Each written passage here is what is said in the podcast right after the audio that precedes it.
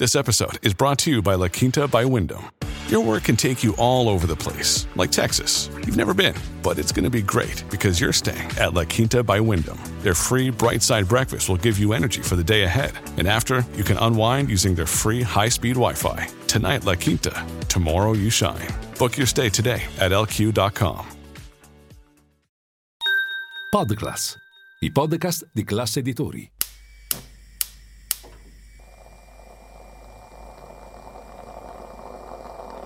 Buongiorno dal gruppo Classe Editori. Io sono Massimo Brugnone. Oggi è mercoledì 6 settembre e queste sono notizie a colazione, quelle di cui hai bisogno per iniziare al meglio la tua giornata.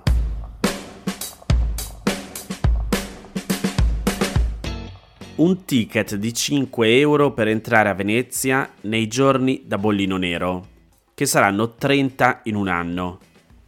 Dopo quattro anni di confronti, bozze e polemiche, la giunta comunale ha dato il via libera al testo finale della delibera che istituisce il, leggo tra virgolette, regolamento per l'istituzione e la disciplina del contributo di accesso con o senza vettore alla città antica del comune di Venezia e le altre isole minori della laguna. Il provvedimento approderà in Consiglio Comunale per l'approvazione finale il prossimo 12 settembre e se verrà approvato, come è molto probabile, si partirà in via sperimentale dal 2024, probabilmente in un giorno compreso tra Pasqua e il 25 aprile. Sarà la Giunta a stabilire nelle prossime settimane il calendario dei giorni in cui sarà obbligatorio prenotare e, per i turisti giornalieri pendolari, cioè coloro che non soggiornano negli hotel del comune di Venezia, anche pagare il contributo di accesso. Nei 30 giorni individuati dal comune non esisterà però alcun tetto o limite numerico di visitatori che potranno accedere alla città.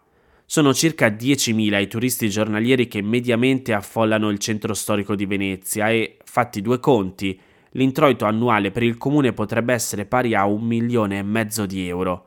Una parte sarà utilizzata per pagare i costi del portale e dei controlli che verranno eseguiti. Come funzionerà? Il turista giornaliero che arriva a Venezia dovrà andare nell'apposito sito, registrare la propria prenotazione, eventualmente pagare e in cambio riceverà il QR code che dovrà mostrare ai controllori. La multa per chi non paga il ticket va dai 50 ai 300 euro. L'ingresso in città invece resta gratis per residenti, lavoratori, anche pendolari, gli studenti di scuole e università che hanno sede in città antica o nelle isole minori e i soggetti e i componenti dei nuclei familiari di chi risulta aver pagato l'IMU nel comune di Venezia.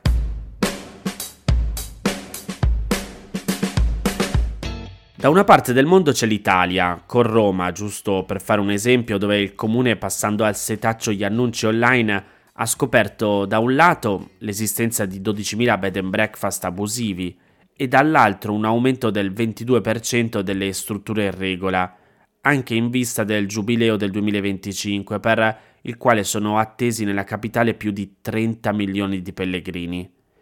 Dall'altra parte del mondo invece c'è New York City, che, come spiega Rossella Savoiardo su Milano Finanza, ha ufficialmente chiuso le porte a Airbnb.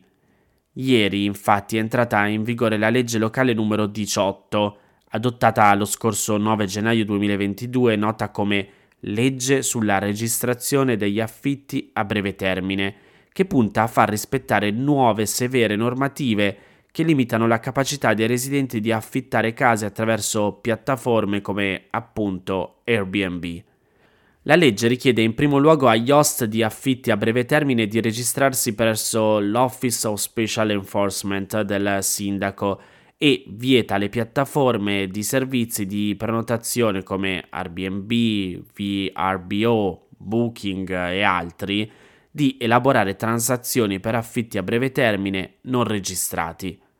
La legge impedisce alle persone di affittare case agli ospiti per meno di 30 giorni, a meno che l'host o l'affittuario non sia fisicamente presente nell'appartamento o nella casa durante il soggiorno.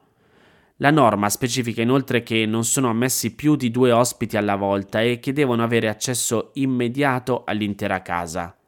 D'ora in poi, dunque, solo coloro che abitano nella City potranno affittare per periodi brevi il proprio immobile. In particolar modo, a partire da ieri, la fase iniziale dell'applicazione della legge locale 18 si concentrerà sulla collaborazione con le piattaforme di prenotazione per garantire che tutte le verifiche si svolgano correttamente e che le piattaforme interrompano l'elaborazione di transazioni non verificate.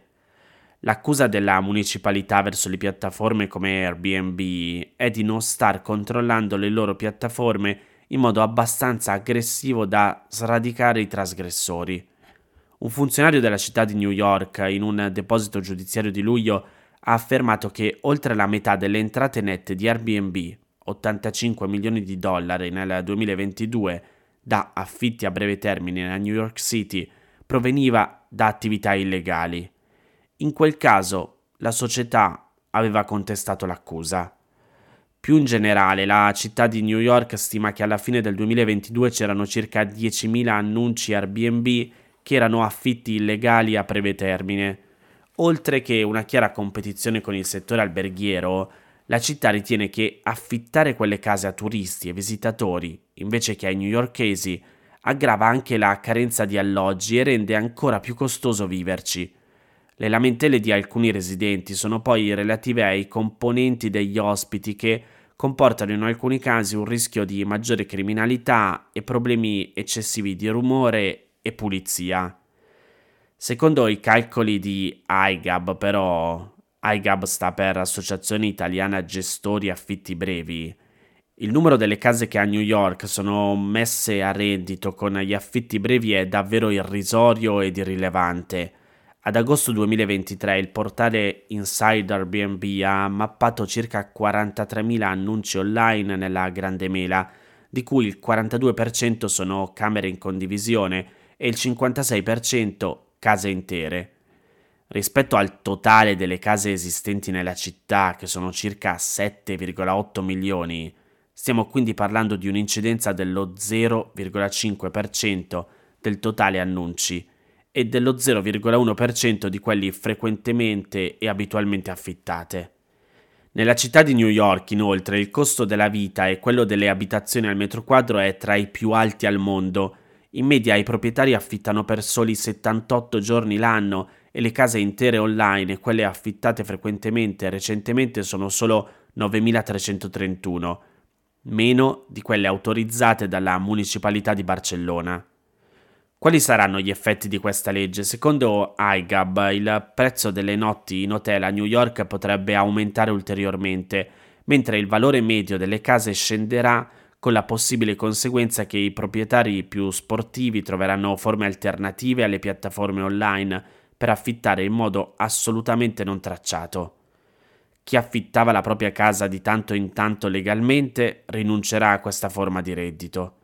I casi di Barcellona e Amsterdam, città europee che hanno da lungo tempo introdotto restrizioni sugli affitti brevi, hanno visto un aumento del costo dei canoni di lungo periodo più di quanto non sia aumentato in città che non hanno optato per limitazioni.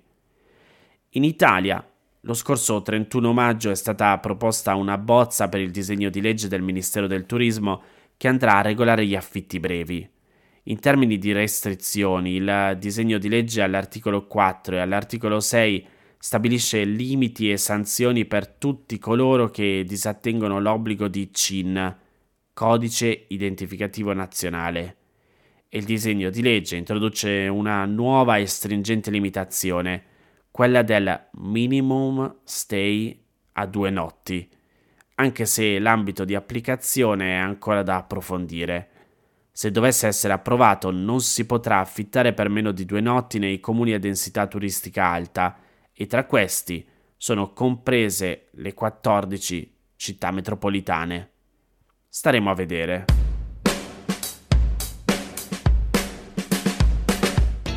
Il più importante tribunale di Hong Kong ha ordinato al governo di regolamentare le unioni civili omosessuali e la Bulgaria è stata condannata dalla Corte europea dei diritti umani, la CEDU, per essersi rifiutata di riconoscere l'unione di due donne contratta all'estero.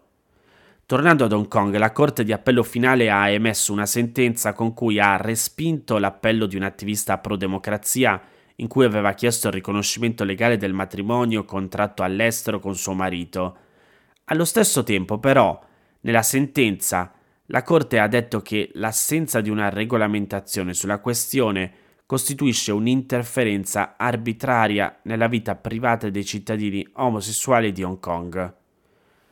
In Bulgaria, invece, il caso riguarda due donne di 37 anni che si erano sposate nel 2016 nel Regno Unito, dove vivevano da 7 anni, ed erano poi tornate a vivere nel loro paese. Si erano rivolte alla CEDU denunciando il rifiuto da parte della Bulgaria di inserire la menzione sposata nei registri di Stato civile, escludendole dunque da una serie di benefici. La Bulgaria infatti non consente né il matrimonio né l'unione civile tra persone dello stesso sesso. I giudici della CEDU, riuniti a Strasburgo, hanno dato ragione all'unanimità alla coppia, condannando la Bulgaria per aver violato l'articolo 8 della Convenzione che garantisce il diritto alla vita privata e familiare.